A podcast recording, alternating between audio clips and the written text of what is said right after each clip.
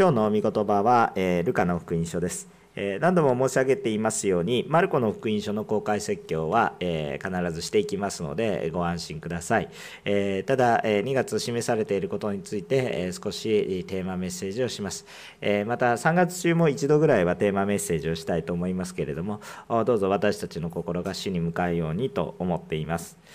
で、え今日の聖書の箇所は、あテーマはですね、えーと、この祈りですね。えそのえ、私も個人としてですね、え、何か特別に祈りの賜物のものすごく優れているとそういうふうなあこうあ自分をセールスしているわけではありません、え、私も普通のクリスチャンであり皆さんとそう変わらないものです、えけれどもですね私たちは神様の中にあって共に主の御前に祈り続けていくっていうことが非常に大切です。今日は祈りが私たちの教会に豊かに回復するということを願いつつこの御言葉を分かち合っていきます。そして何よりもイエス様が私たちにどのように祈るべきかって教えてくださるこの祈りの仕方っていうのがやっぱり一番だなとまず思いますので、えどうぞですね、え今日はここから、えこの祈りについてよく、え学びですね、え神様の御心を私たちは知っていくものでありたいと思います。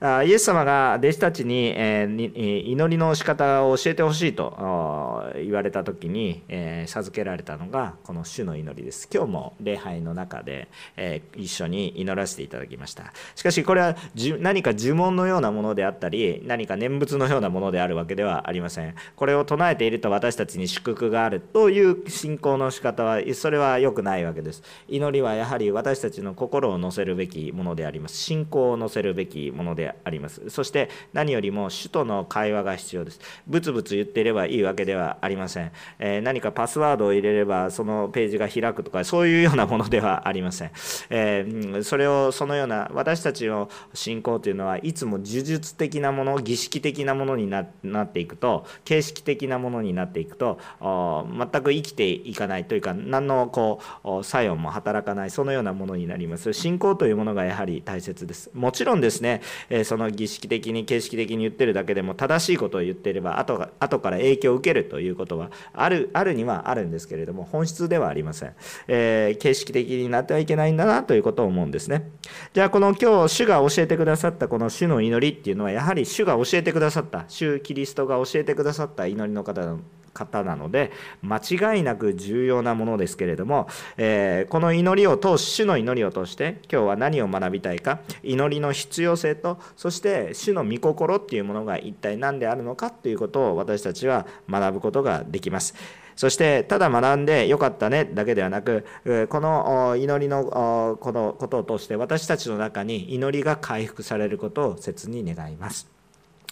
さあ、まず第1番目、えー、私たちは主の御心通りに祈りましょうということですね。私たちは主の御心の通りに祈りましょうということがえ、祈りの一番良い祈り方だなと思います。私の心を祈るっていうよりも、主の御心を求めて祈る、主の御心の通りに祈る祈りが、本当に何よりも強い祈りだって。そりゃそうですよね。神様全能な方なんで、その方が思っておられることをそのまま口にしていたら、もう必ず起こるじゃないですか。そんな素晴らしいことが。私たちの祈りが変えられていくと私たちに力があるのは私たちが神様を引き寄せるんじゃなくて私たちが主に似せられていって私たちが主の御心の通りに語ることができるようになるので変えられていくのでそれは力がありますよね。それはそうですね。主に力があるので。私に力があるわけです。主に力がある。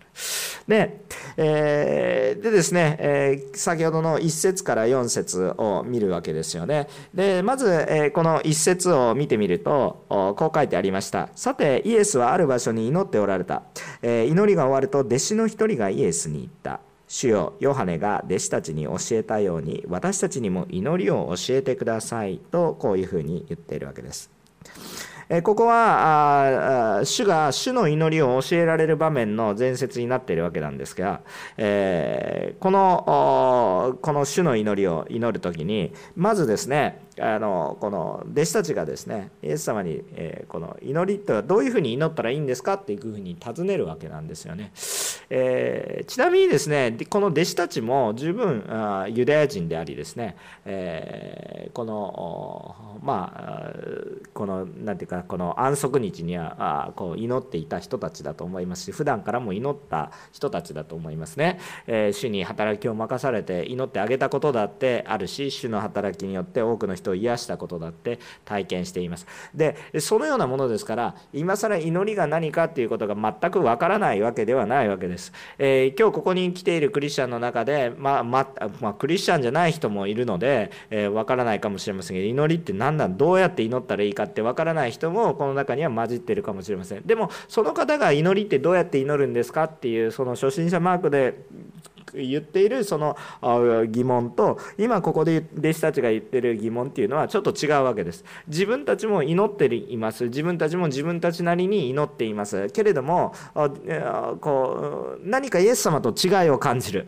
イエス様が祈っている。祈りと自分たちの祈りに何か違いを感じる。何なんだ？祈り方が違うのか。ということでですね、えー、祈りの真髄っていうものをですね、えー、聞きたい。祈りの秘訣っていうものを聞きたい、えー、そのように思っていったわけなんですね。あの祈りとはどういうものなんですかって言ってあの信頼者クラスで習うようなそういうようなお話ではなくてもちろんその中でも同じ、えこの真髄を話すわけなんですけれどもあしかし、えこの中で本当に何か違いを感じる。あそこで私たちもこう疑問あるんです。皆さんも祈りのセミナーとかいろいろあるかもしれませんがあ本当に、え力のある祈りをしたいな私の祈りを変えられたいと皆さん信じていますか？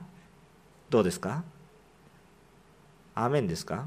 アーメンと思う人はアーメンと答えなさい。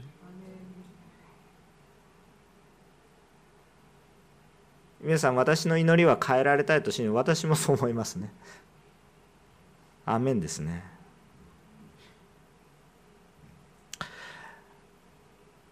ここは主の祈りが教えられる場面でここから主の祈りが語られていくわけなんですが今日皆さんお読みになられたところと普段私たちが口ずさんでいるその主の祈りの文は少し文面が違います。でもこれは皆さん驚く必要はなくて、えマルコの福音書っていうのはあこのあごめんなさいルカの福音書っていうのは非常にコンパクトにとどめられています、え、しかし主の祈りについてはマタイの福音書の6章の 6,、えー、6節から13節にも書かれてあってその内容と補完し合いながらあそして全体的に祈りの文となるように整えているのが私たちが今祈っている主の祈りですので内容的にずれていることではありません。まあもちろんちょっと今私たちが祈りの文として耳に聞いている主の祈りっていうのは非常にちょっと古い、え、祈りの文の形式をとっていますので普段私たちが使う何、えーと、て言うんですかね話し言葉のようなものではないです。しかし聖書の方はどちらかというと話話し言葉に近づけていますのでこれは翻訳ですのでその差がありますよっていうことなんです。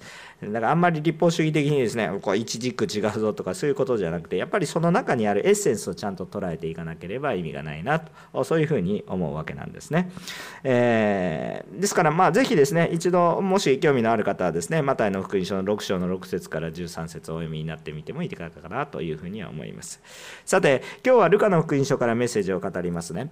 で私たちちもやはり本当に私たちの祈りが変えられていきたいと思っていなければいけないわけです。皆さん私たちの教会はよく祈っていますね。それでいいんですかって言ったらそんなことはないです。悔い改めるところだらけです。私たちの祈りが変えられないといけないんです。そのことを変えられないといけないっていうことを感じていなければ私たちは私はわざわざですね、えー、私は公開メッセージが好きなんですね。ずっと聖書をただただあこう御言葉を伝えていく。だって神様の順番だから。私の考えよりもそっち。テーマメッセージをすると私の考えが入りやすいので、えー、私はそちらの方があのただただ御言葉から語っていくっていう方が好きなんですけれどもその方が正しいと思ってますしねでもでもなぜそれを感じるのかって私たちの祈りが今日変えられていかない。今日ですよ。今日ですよ皆さん。なんでさっきから強めに言ってるかって言ったら示されてるからですけども。今日私たちは何か変わっていかなければいけないんだということを示されるのでわざわざメッセージの順番を変えてるわけです。で、えー、この中でこのイエス様が教えてくださったんですよ。イエス様がこの教えてくださった。この祈りについてやっぱり私たちはここから恵みを受けていきたいと思います。あ私たちもイエス様がどのように祈ったらいいかこのこの弟子たちの質問どのように私たちにも祈りの仕方を教えてくださいって言ってどこかのなんか名前のある牧師先生が来るんじゃなくてイエス様が直接教えてくださってる祈りですもうどっかのわけのわからない牧師わけはわけわかる牧師の方がいいかな。あのそういうふうな牧師の話を聞くよりもはるかにダイレクトに神様の言葉ですからね。これものすごい、えー、この祈りの仕方なんです。この中にたくさんのことが含まれています。で、えー、このルカの福音書から通しては非常に簡略化しているので、えー、逆に言うと簡略化している部分に内容把握がしやすいんです。内容把握がしそのエッセンス一番の骨組みを捉えることがしやすいわけです。じゃあまずですねこの実際にこの主の祈りが何を語っているのかっていうところをまず中身をちょっと見ていきたいと思うそれが2節ですね、えー、そこでイエスは彼らに言われた。祈る時はこう言いなさい。言葉はこう言いなさいって言われたわけです。最初にどう言ってるか父よって書いてるんです。はい、ここで解説が一つ入ります。父よ、えー、これ非常に重要なことなんです、えー、お父さん父よと書いてあるわけですね、えー、お父さんというふうに言いなさいと言ってるんです。神様は私たちを神様と呼ばずに神様とか偉大なるお方とかで、ね、偉大な王の王ともちろんそういう紹介の仕方もされて私たちは賛美の中でそうするんですけど祈る時はどのような思いを持って祈りなさいって言いなさいって言ってるかっていうと父よと言いなさいって言ってるわけです。まあ、父よって言うとちょっと硬いんだけれども、えー、このお父さんと呼びなさいお父さんと呼びなさい父ちゃんと呼びなさいって言ってるわけです。父ちゃんと呼びなさいと。えもちろん祈りの中でイエス様と言ってもいいし主よと言ってもいいわけですよ別にそんなそんなねあのことの中で神様が起こることではないんですけれどもしかし私たちの心の信仰の奥底に非常に重要なことは神様は私のお父さんなんお父さんっていうのは変えることができないんですよねいや育ての親がいますよねとかいろいろそういうふうな理屈をこねるかもしれませんけれどもやっぱりお父さんって変えることができないわけですよ。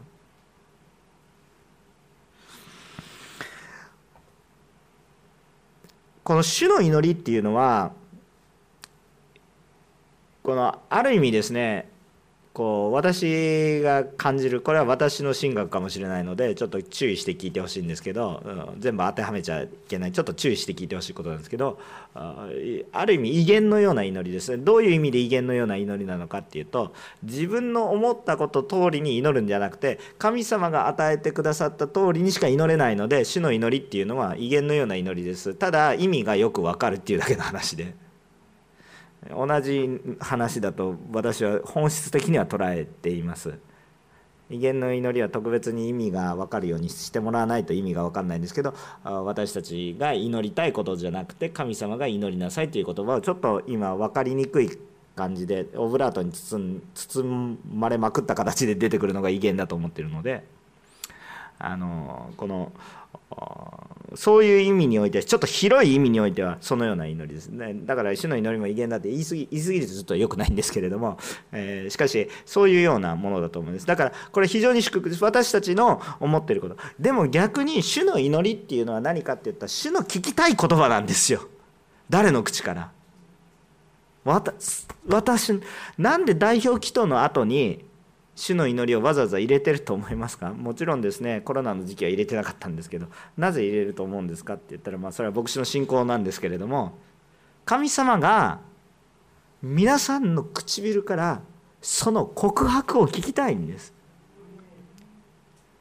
神様は私たちのことを子だと思ってくださってるんです。いや子としてくださってるんですよ。だから父ちゃんって言ってほしいんですよ。愛する子供に対して接していく時に私がこうあある牧師先生がですねこういう証しをするんですね。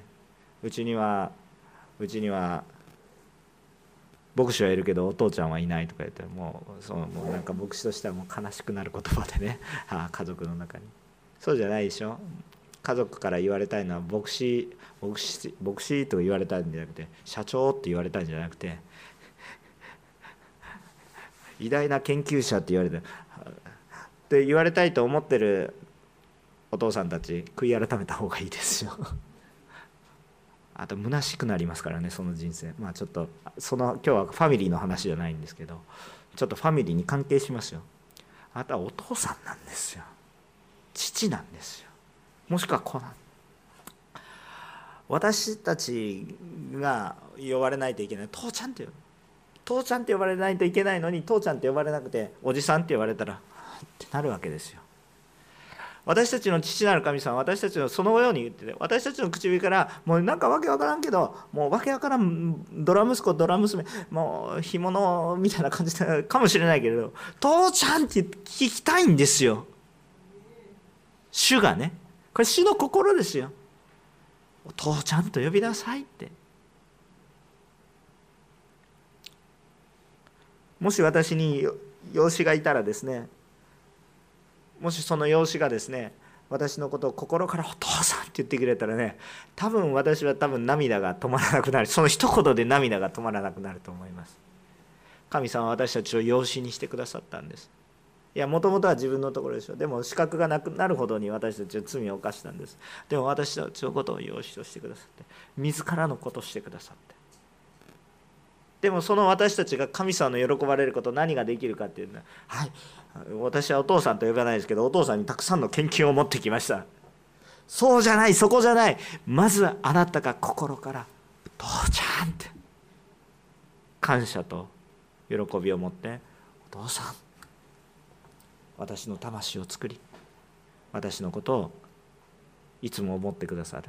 父ちゃん」と言ってほしいんだと。神様からの願いですよ。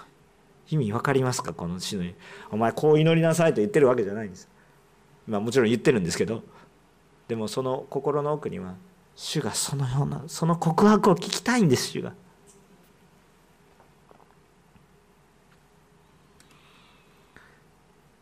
そして次の下りに行くと一体何が皆が聖なるものとされますようにっていうことですね。皆が聖なるものとされますようにっていう話がこれは一体どういう意味かっていうと 私たちがどこででも人々のこの私たちの行動とその心私たちの思いっていうものがどこに行っても聖なるもの神様を褒めたたえるもの。つまり一言で言うならば礼拝されるように私たちの主の祈りの文言の中で皆が崇められますように。それは聖なるものとなりますように。皆が聖なるものとなりますように。神様が正しいとされます。神様こそが清いものとなりますように。私たちが礼拝しますように私たちの生き方が神様を礼拝するものでありますように私たちの生き方が神様に属するものとして清くなりますように私たちの指先私たちの心の動きこれが礼拝となりますように礼拝式で礼拝するだけじゃなくて私たちの生き方それぞれ私たちが何を見るのにも清さが回復しますように私たちの生き方を通して神様が崇められますように。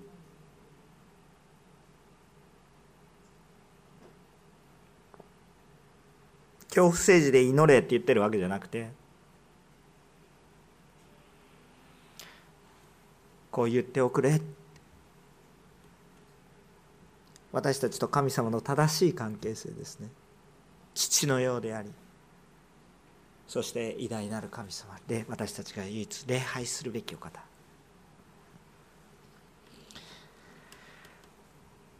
私たちの生き方を通して主イエスに頼り悔い改め聖なるものとされ礼拝を捧げるようになることは主の喜びなんです。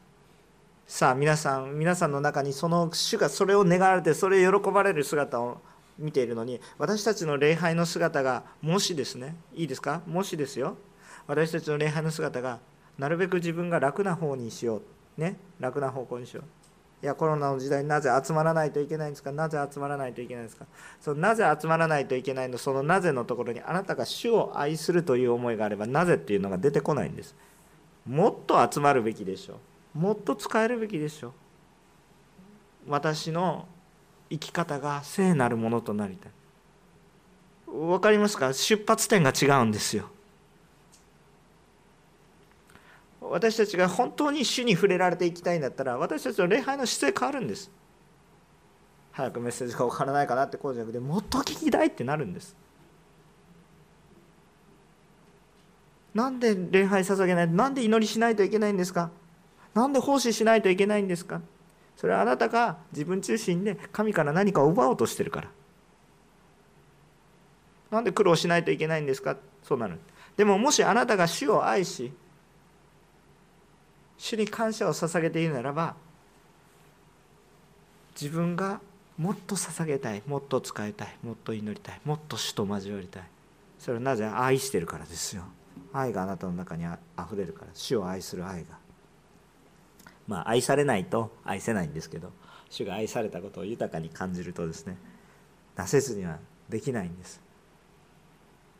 もし自分に命の恩人がいたらその命の恩人がこれは御章だからやってくれって言われたら命を懸けてやりたいという思いが湧いてくる動機づけになるようにイエス様が何をされたのかっていうのをちゃんと見ると私は主を愛せずにはいられなくなるんです。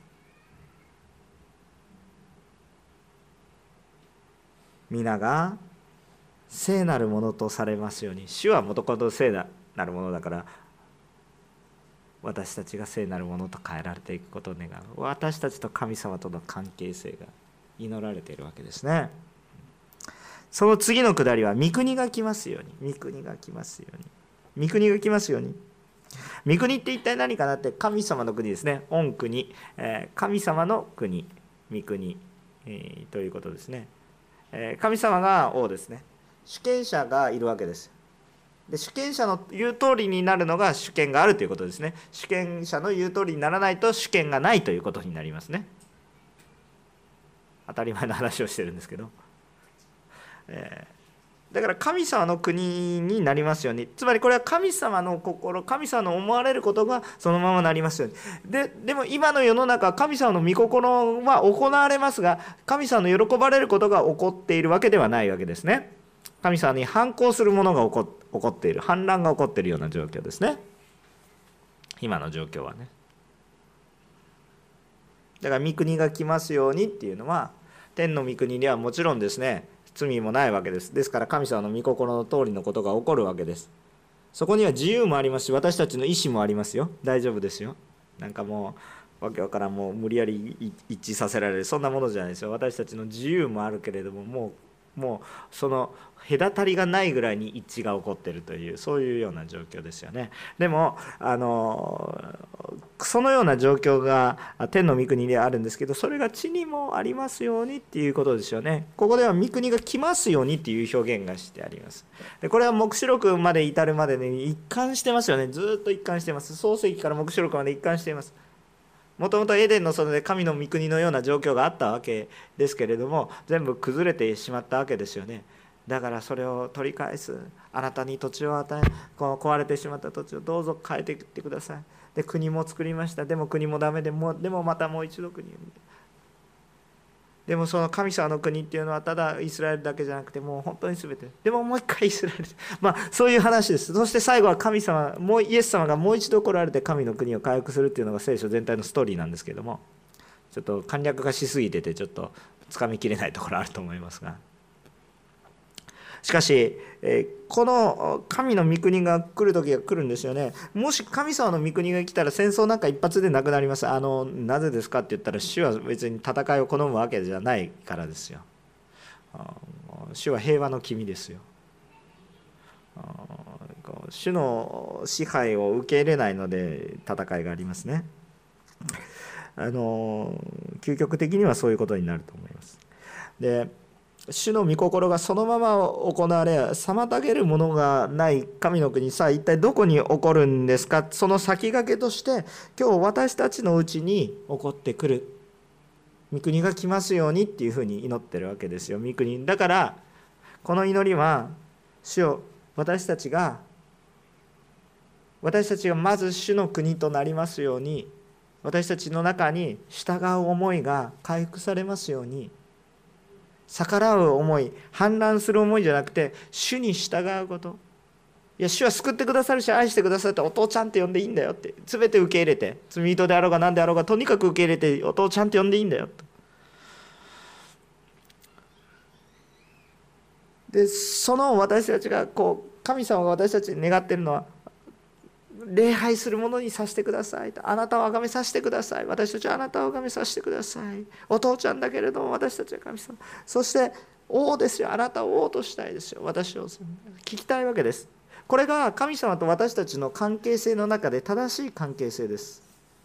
それを聞きたいんですね。主は。誰の唇から。誰ですか？あ牧師先生。じゃないんですよ。誰ですか？そうでしょ？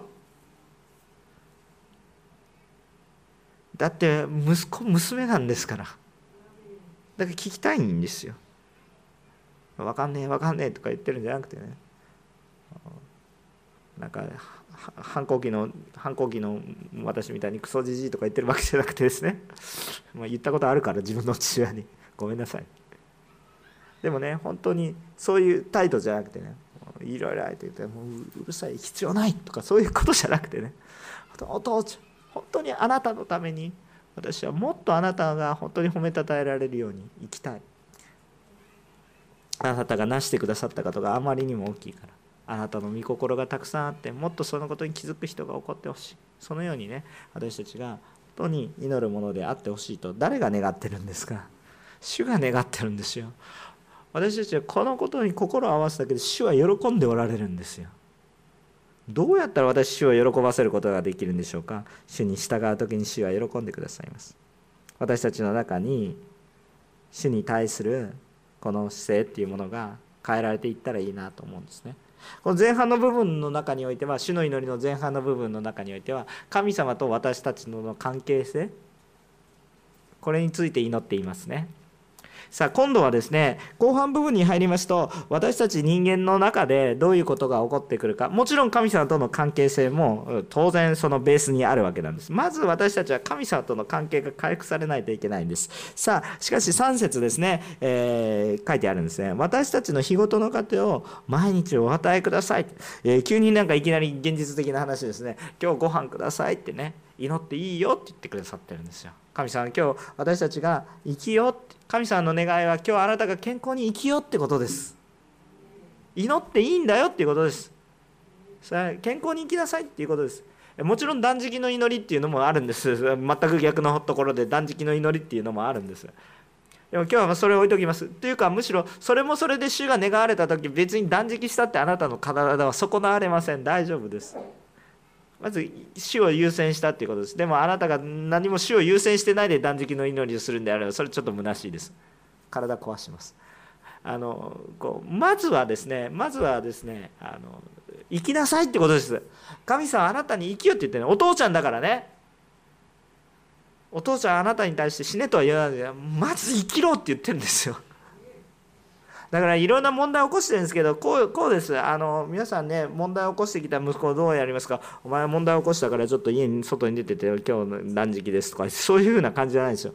うちのお父ちゃんは一体どういうお父ちゃんなのかっていうともう悪いことしてきたんだけど言いたいこといっぱいあるしそのことによって被害もバリバリ受けまくった死ぬほどの被害っていうか死んだんですけど一回死んでくださった方なんですけどそのぐらいのこう被害をもう家をむちゃくちゃにしたそういうやつなんだけども家に帰ってきました。お父ちゃんって「よ帰ってきたね」って。まあいいからとにかく食べろって。話はその後だって。そういう種ですよ。なんでご飯求めるのにわけのわからんご飯もあげないようなところにいてご飯くれご飯くれご飯くれって言ってそんなところに求める私が父親だよ。問題たくさん起こしてる。でも私が父親。来て祈っていいんだよ。求めていいんだよ。ご飯くれって言っていいんだよ。求めるんだったら私に求めなさいよ。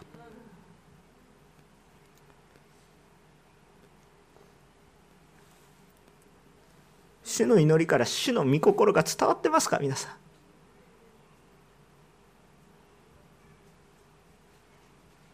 そんな格好つけていろんなもの着なくてもいいそんな借金してそんな格好をしてお父さんの目の前にはいけないからこんな格好そんなのいいからとりあえず来なさい。ご飯ください。って願いなさい。ちゃんとあげるから腹減ってんだろ。ご飯ください。誰に求めてん格好つけて苦しい時は死の前に出ちゃいけませんとかね。苦しい時は苦しい時の神頼みそんなのは信仰じゃありません。何格好つけてるんですかあなたは。格好つける格好なんて初めからないんですよ私たちには。全部知った上で、ま、待ってくださってる。待ってる。私たちのこと。父ちゃんかっこいいこと言う前にお腹減そう。まず食べなさいって与えるよって。言っていいよって。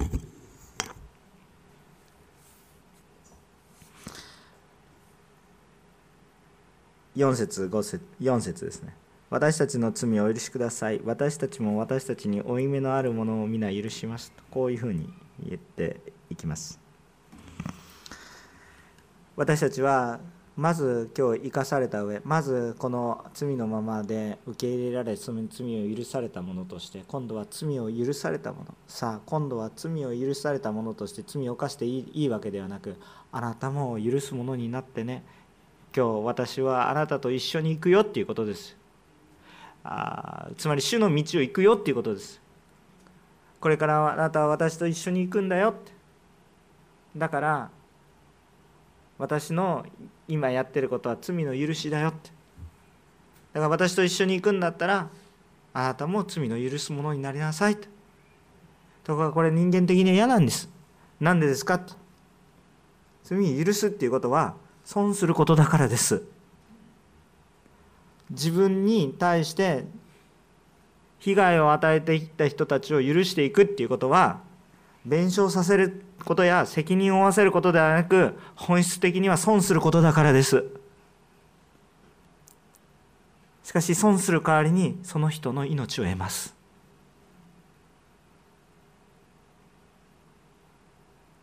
私もそうやって生かされてる。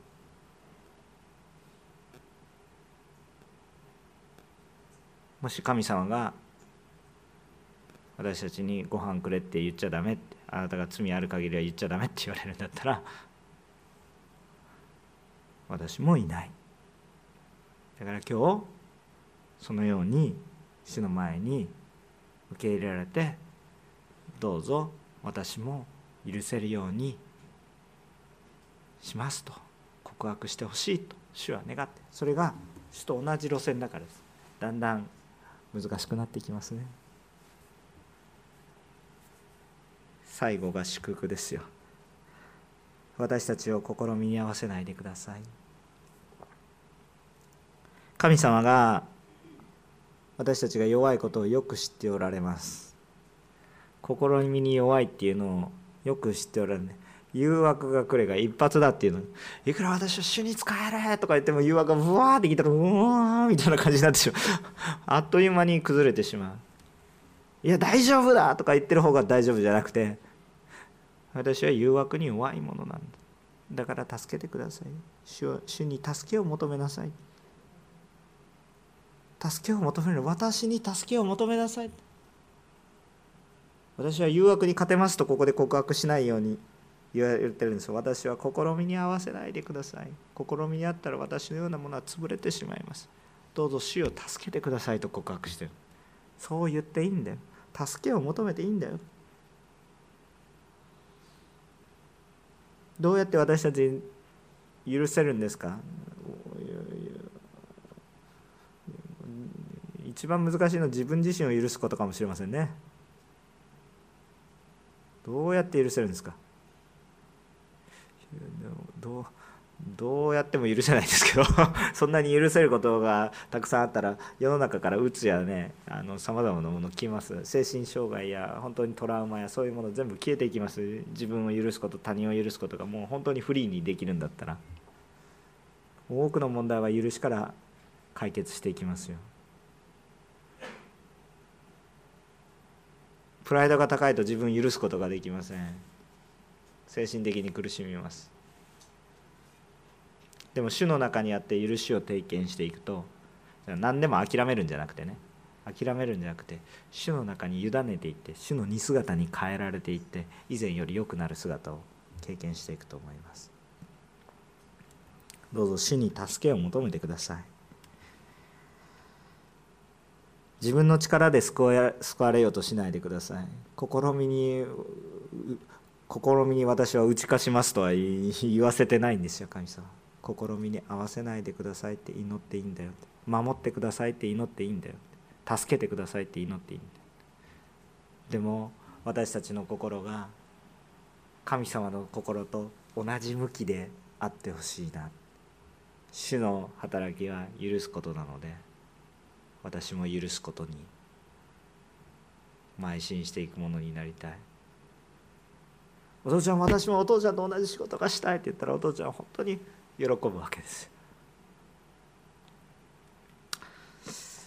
私たちの関係性が本当に父と子のような親密な関係性になりまた主の働きが私たちの使命となるように従っていけるようにそのように変えられていくことを主が喜ばれます。主の祈りには主の思いが豊かにあふれていることが分かりますか？呪文のようなものではないんです。形式的なようなことになってしまった。ら何祈ってんのか分かんないんです。そうじゃないんです。どうぞ主の祈りを通して。主と豊かな関係を結んでください。毎回日曜日に主の祈りを祈っていますがそれを通して神様の豊かな恵みをですね皆さん感じていってほしいなとそのことを思うんですね。今日これだけでもですねすごい恵みなんですけどもう一個いきます。今日はもう一個いきます。この祈りの必要性について語られていくのがこの後にあるからです、えー、2番目のポイントは自分にない恵みさえ与えなければならないので私たちは祈ります。自分にない恵みさえ与えていかなければいけないので私たちは祈るんですよ5節から13節の中に入っていきますが特に、えー、とこの、え5節からあの7節の間はですね少し例え話がされてるわけですよね、えー、まあ、友達がいて急に夜中どんどんどんと来て旅人がうちに来てるんだけれどもその友人の旅人のために何か出してやるものがないんだっていうあだからパンくれって3つ。1個じゃなくて3つくれって言ってですね、でそうするんだけど友達はいやいやいや無理無理っていうこんな夜中で今子供を寝かしつけたばっかりなんだからと。もし赤ちゃんのいる家わかると思いますけどようやく寝たっていう時にどんどんどんどんどんとか言ったらもうこの野郎とか思います。まあまあお母さんの立場だったら絶対そう思うと思いますけど。あの、えーえー、まあ本当にそういう状況ですよ。真夜中ですよね、うん、私たちなぜ祈るんですか？もし私たちが主と同じ思い使命を抱き始めて主と同じページに立った時に私たち苦しくなるんです。一体何かっていうと与えるものがないのに与えなければいけなくなってくるからです。許す愛がないのに許さなければいけなくなってくるからです。だから信仰生活皆さん苦しむでしょ？苦しんでないんですか？苦しむでしょ？でもいい苦しみですそれは。価値ある苦しみです。あのもし信仰生活しなかったら価値のない苦しみがいっぱいありますから。本当にそれは価値ある苦しみに苦しみの質が良くなりました皆さん。それはそれでいいんですけど苦しいのは苦しい。苦しいのはやめて苦しくない方がいいですね。私も苦しいの嫌です。しかしその苦しみを通ることがありますね。突然訪れたその旅人はですね友人だと彼は言っているわけですけど本当に友人だったかどうかは怪しいかもしれません。サマリアあのこの良きサマリア人みたいに友人になったのかもしれません。だって本当にマナーのいい友人だったら最初に連絡するでしょう。何とかしてね。そもそも本当にちゃんと友人だったら真夜中に助けてくれって言わないでしょよっぽど困っていたら別ですけど。人間って1日ぐらい飯食わなかったっても死なないですからね。明日の朝来てくれって言ったらそうだなって思う。今日は夜中だから我慢してくれって。なるわけですよ。そういう常識の話をしてるわけじゃないんですよね。今愛を持って触れていくっていう話をしているわけです。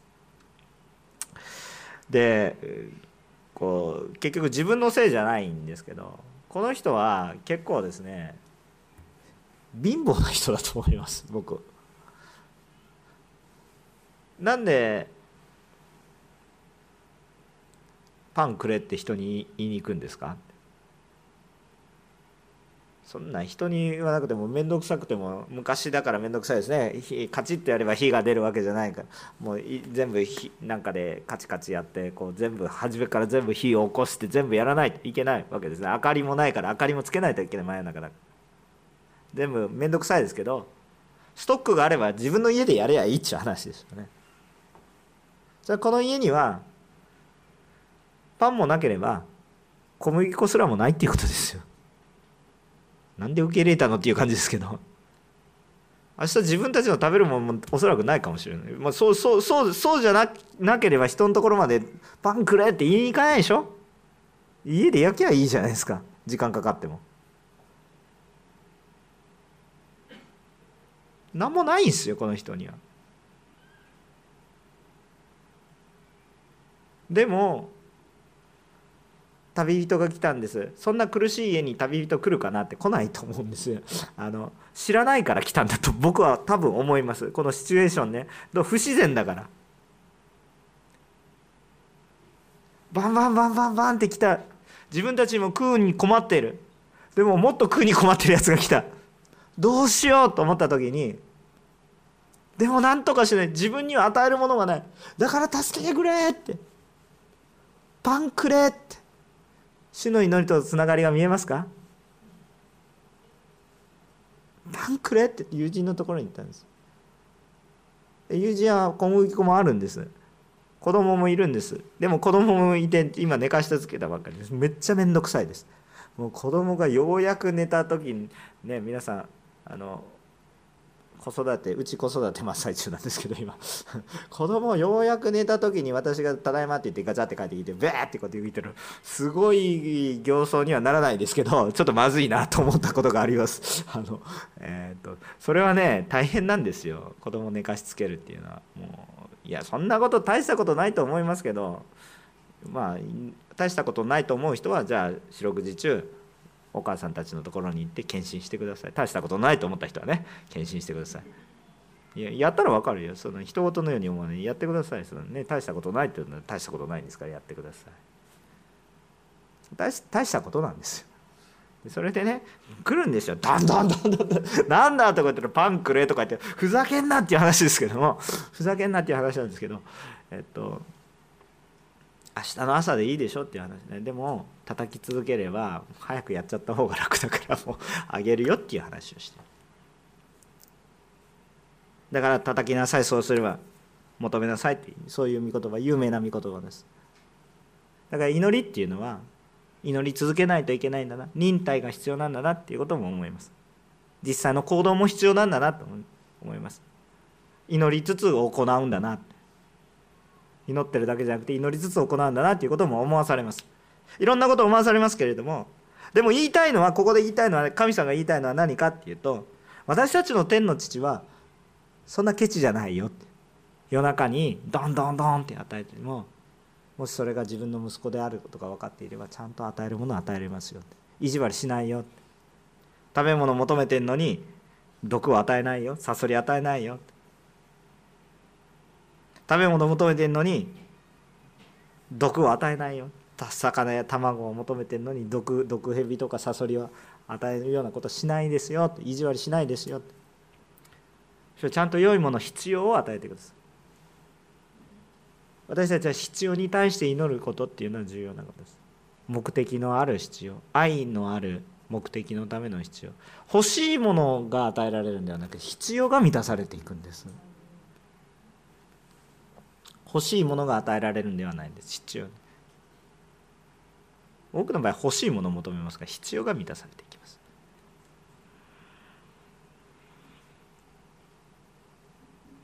で私たちの必要とは本質的に何ですか？最終的に言うと神様の霊ご自身精霊なんだ。精霊なんだ13節ですね。ですからあなた方は悪いものであっても自分の子供たちには良いものを与えることを知っています。それならなおのこと天の父はご自分に求める者たちに精霊を与えてくださいます。アメン。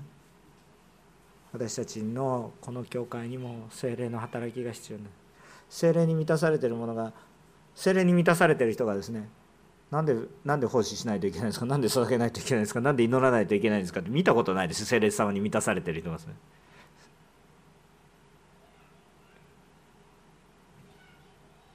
むしろ何もないのに仕えていきます。私あの忘れられないあのこう交わりがあるんですけど私たちの教会にも近くにも本当に、えー、こうホームレスの方とかに使える教会がありますね。もうもう有名すぎる教会なので名前言う必要もないと思いますけれども。その先生にあのやっぱり、えー、生活が苦しい人たちが集まっている教会なので教会も大変でしょって言ってだからある先生が正直なこう質問するわけで10分の1献金とか本当にいや大丈夫なんですかっていうふうに聞いたわけですよね。いやでも霊的に大丈夫。だって彼らは10分の1どころじゃないから捧げてるの。は額は小さいかもしれないけれども彼らの捧げてるのは10分の5だったり10分の6だったりそれ以上に時間も捧げ。だから何も神様の恥ずかしいことないし今までもやってくることができています。主は必要を満たしてくださいます言葉を失うでしょ皆さんね。そうそういうことですよ。私たちが一番最初に求めるのは精霊様を求める。本当に主を主ご自身を求めること。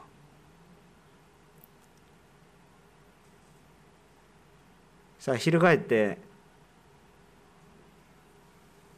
翻ってみてください。主の祈り。2節。父よ。皆が聖なるものとなりますように。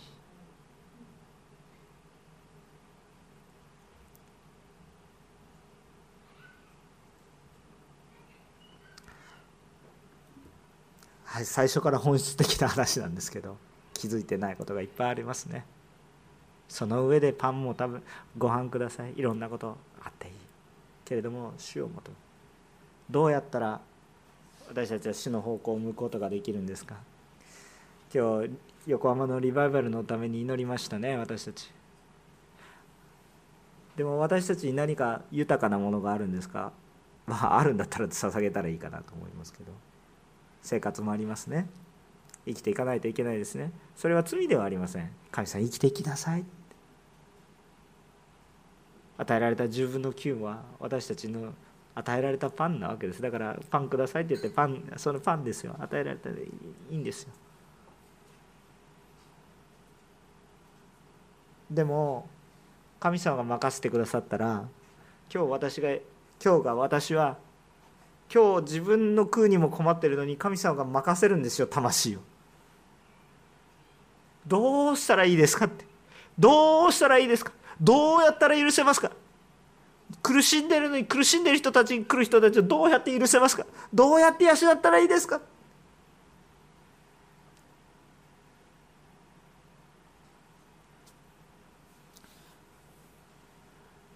私もいつもこの話をする時にいつも謙遜にさせられます。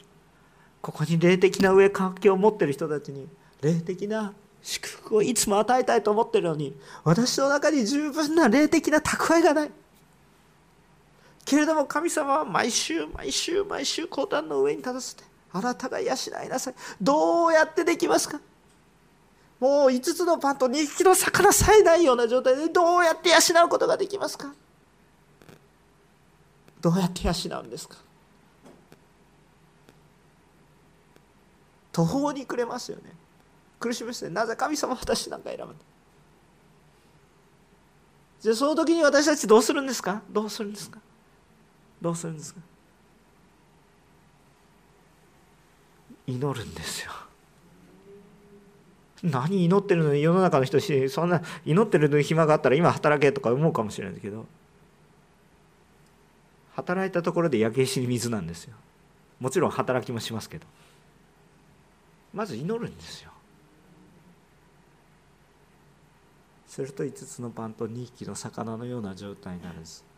ああ私が与えるんではなくて主は私を通して私は管なんだな。管はストックではないので 管に物が詰まっていると問題が起こるわけです。よ管は空っぽじゃないとでも神様の恵みがファーッと流れていく。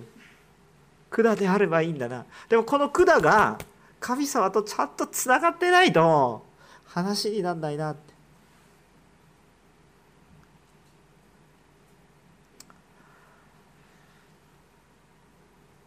今日正式な一番重要な礼拝の中で中でどうしてまだ形にもなっていないその横浜のリバイバルのこの計画の話をしてるかって言ったら何ですかって言ったらまず皆さんお祈りをしてほしいからです。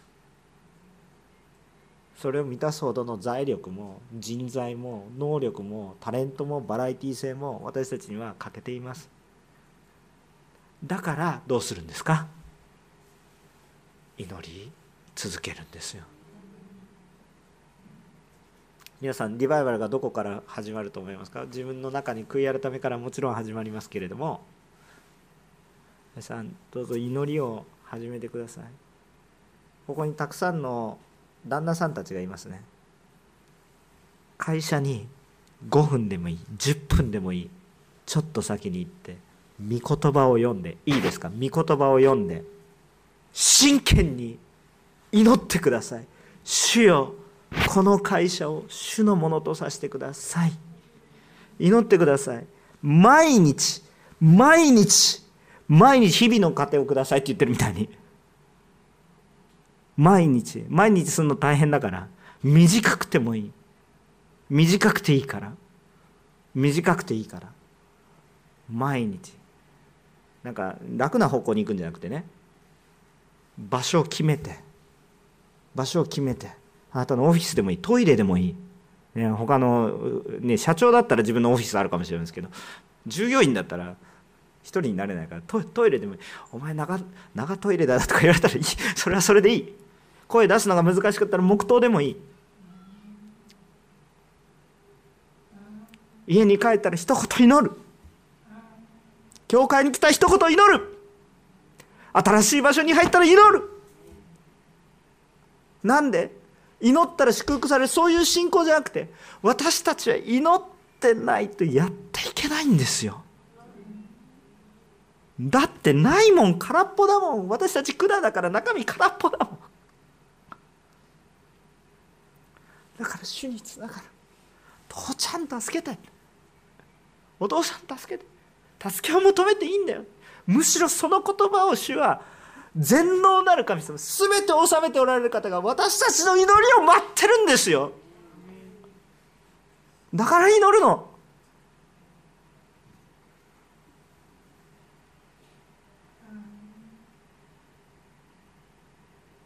私の家族ずっと気づいてくれない。でもでも祈り続けるの何もできない。もう僕には何もできません。でも祈るの。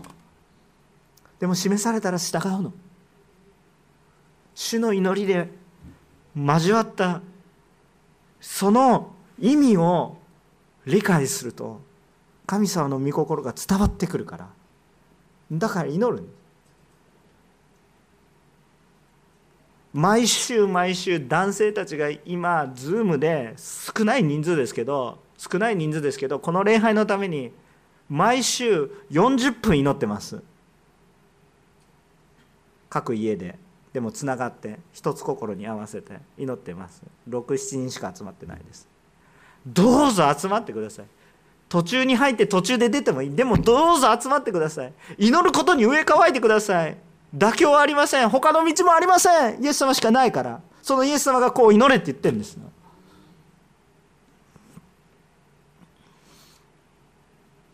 祈りなくしては私たちは変わらないです。もちろんなんか立法的に祈れ祈れって言ってても何の恵みもないんですけど必ず祈ってるところに皆さん喜びが湧いてきます。不思議ですよこれは。不思議なことです。私から起こってくることではないです。それを体験してください。だま騙されてって思ってというと表現が悪いんですが体験していきます。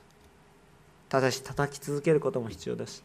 私たちは必要を祈っているんじゃなくて時々欲しいものを祈っていることが多いので与えられないので叩き続けることが必要になるかもしれません。そうしたら神様が与えてくれてたものがようやく自分の必要を与えられていたんだなって気づくこともあります。